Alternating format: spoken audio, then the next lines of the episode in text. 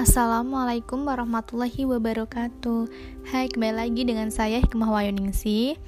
Uh, Di podcast kali ini saya akan menjelaskan terkait topik pasar valuta asing Dengan uh, beberapa poin. Yang pertama itu ada pengertian valuta asing Kedua, fungsi valuta asing Ketiga, sistem valuta asing Keempat, pelaku valuta asing Dan terakhir itu pasar valuta asing kaitannya dengan ekonomi Islam atau hukum Islam.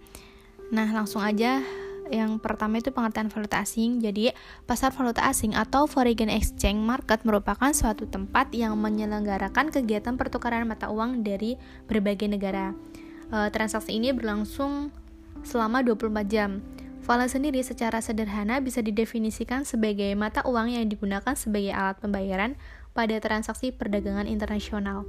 Contohnya, falas ini adalah mata uang dolar. Nah, falas ini memiliki nilai kurs yang resmi dan tercatat dalam bank sentral.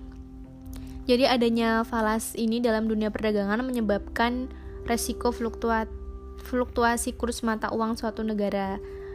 Tapi falas juga menjadi salah satu devisa negara dalam bentuk mata uang. E, kedua, fungsi valuta asing. Nah, fungsi valuta asing ini ada tiga. Yang pertama, ah maaf, ada empat. Yang pertama, alat tukar internasional. Jadi, transaksi internasional ini tidak terbatas pada transaksi perdagangan barang saja, tetapi juga transaksi jasa antar negara.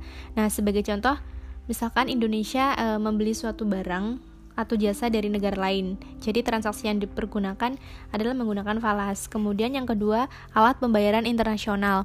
Nah, falas juga bisa berfungsi sebagai alat pembayaran internasional yang bersifat mirip dengan fungsi pertamanya sebagai alat tukar. Falas menjadi alat pembayaran yang sah dan diakui oleh kedua negara yang terlibat dalam transaksi perdagangan internasional.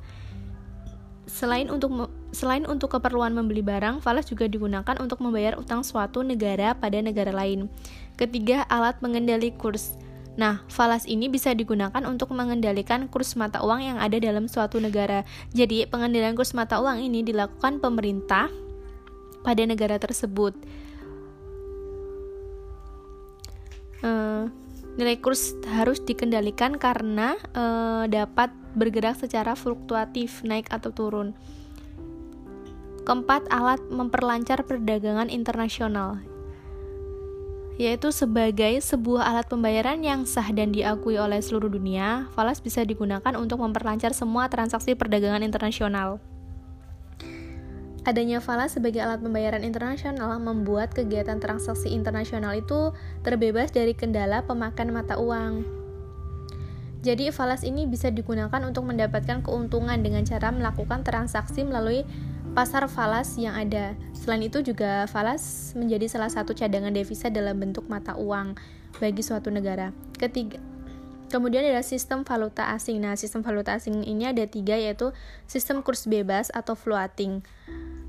Yang pertama, sistem kurs bebas floating ini uh, dapat diartikan sebagai pembuatan kurs yang hanya berlaku pada tempat terjadinya transaksi. Jadi besarannya itu bisa berbeda tergantung pada permintaan dan penawaran mata uang dalam tempat transaksi.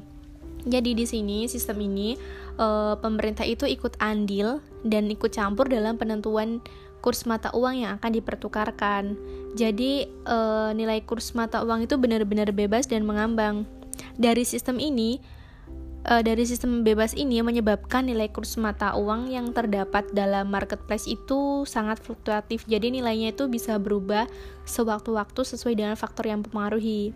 Kedua itu ada sistem kurs tetap. Nah, sistem kurs tetap ini sebaliknya dari sistem kurs bebas. Jadi di sini pemerintah itu ikut andil dan menentukan nilai kurs yang terdapat eh uh, kurs mata uangnya terhadap mata uang lain secara mutlak. Jadi di sini pemerintah itu sebagai upaya untuk meredam pergerakan harga yang sangat fluktuatif. Jadi dengan cara membuat bank sentral itu suatu negara terlibat secara aktif dalam transaksi falas.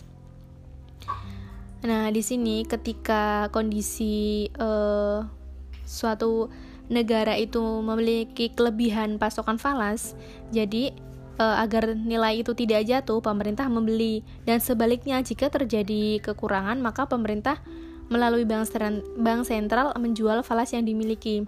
Meski menjanjikan kestabilan, tetapi dengan sistem kurs ini menuntut pem, menuntut pemerintah negara memiliki cadangan devisa yang sangat besar. Terus ketiga itu ada sistem kurs terkendali. Nah, sistem ini tuh merupakan kombinasi dua sistem yang sebelumnya, yaitu antara sistem bebas dan sistem uh, kurs tetap. Uh, di sini dalam sistem ini tuh melibatkan pemerintah melalui bank sentralnya untuk menentukan alokasi pemakaian valuta asing yang tersedia di negaranya. Nah, uh, sistem kurs terkendali itu ada dua macam, yaitu dirty floating dan clean floating. Dirty floating adalah sebuah kondisi saat pemerintah akan melakukan intervensi secara langsung terhadap transaksi falas. Sementara clean floating merupakan intervensi pemerintah yang dilakukan secara tidak langsung. Itu caranya bisa dengan mengatur besaran suku bunga pada negara tersebut. Nah, e, keempat itu pelaku pasar valuta asing. Jadi yang pertama itu bank-bank besar. Nah, di sini uh, sebagai pelaku dalam menciptakan pasar falas bank-bank besar ini uh, bertindak sebagai dealer yang beroperasi di pasar antar bank dan pasar klien. Jadi bank selain perantara bagi nasabah juga melakukan transaksi atas rekening bank itu sendiri. Kemudian kedua dunia usaha. Aktivitasnya itu melakukan pembayaran barang atau jasa dalam mata uang asing. Perusahaan yang melakukan ekspor dan impor membutuhkan falas dalam transaksinya. Ketiga bank sentral. Nah, jadi bank sentral itu merupakan otoritas moneter tertinggi di suatu negara. Bank memiliki fungsi sebagai stabilitator di pasar falas, yaitu dengan mengendalikan suplai mata uang, inflasi, ataupun suku bunga. Jadi, bank sentral itu menggunakan cadangan devisanya untuk menstabilkan kurs di pasar dengan menjual atau membeli mata uang domestik. Keempat, perusahaan manajemen investasi. Perusahaan ini melakukan transaksi untuk mendapatkan mata uang asing. Jadi mata uang asing tersebut itu digunakan untuk pembelian saham di luar negeri. Dan kelima, pialang mata uang asing. Jadi pialang mata uang asing itu merupakan e, perusahaan yang didirikan khusus untuk melakukan kegiatan jasa perantara bagi kepentingan sejumlah nasabahnya di pasar falas sebagai penghubung yang mempertemukan antara penjual dan pembeli. Dan terakhir itu kaitannya dengan pasar falas dengan ekonomi Islam. Jadi dalam ekonomi Islam pasar falas sendiri itu disebut dengan uh, pertukaran mata uang itu disebut dengan istilah asof. Uh, di sini pertukaran mata uang atau jual beli falas untuk kebutuhan sektoral baik transaksi maupun jasa hukumnya boleh. Namun uh, semisal untuk spekulasi hukumnya haram. Jadi aktivitas perdagangan falas sendiri itu harus sesuai dengan norma syariah itu seperti pertukaran tersebut harus dilakukan secara tunai atau spot. Nah, artinya masing-masing pihak harus menerima atau menyerahkan masing-masing mata uang pada saat bersamaan. Kedua, motif pertukaran adalah untuk kegiatan bisnis sektoril yaitu transaksi barang dan jasa bukan dalam rangka spekulasi. Terus ketiga itu harus dihindari jual beli bersyarat.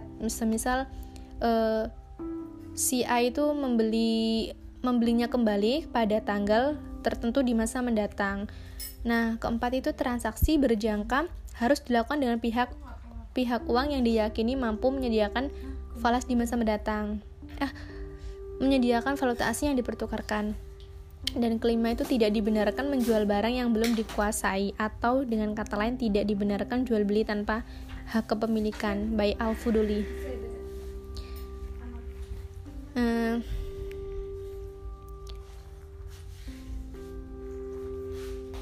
Jadi uh, kesimpulan kesimpulan dari uh, materi yang saya bahas itu pasar valuta asing itu memudahkan berbagai negara dalam melakukan transaksi antar negara dengan sistem pembayaran yang lebih fleksibel. Nah, terus kemudian jual beli falas itu dibolehkan apabila untuk kebutuhan transaksi sektor real. Tapi semisal untuk mem, uh,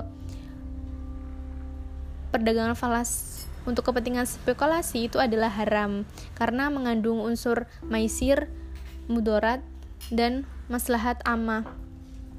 Karena itu alasan-alasan tersebut umat Islam harus menghindarinya. Terima kasih. Wassalamualaikum warahmatullahi wabarakatuh.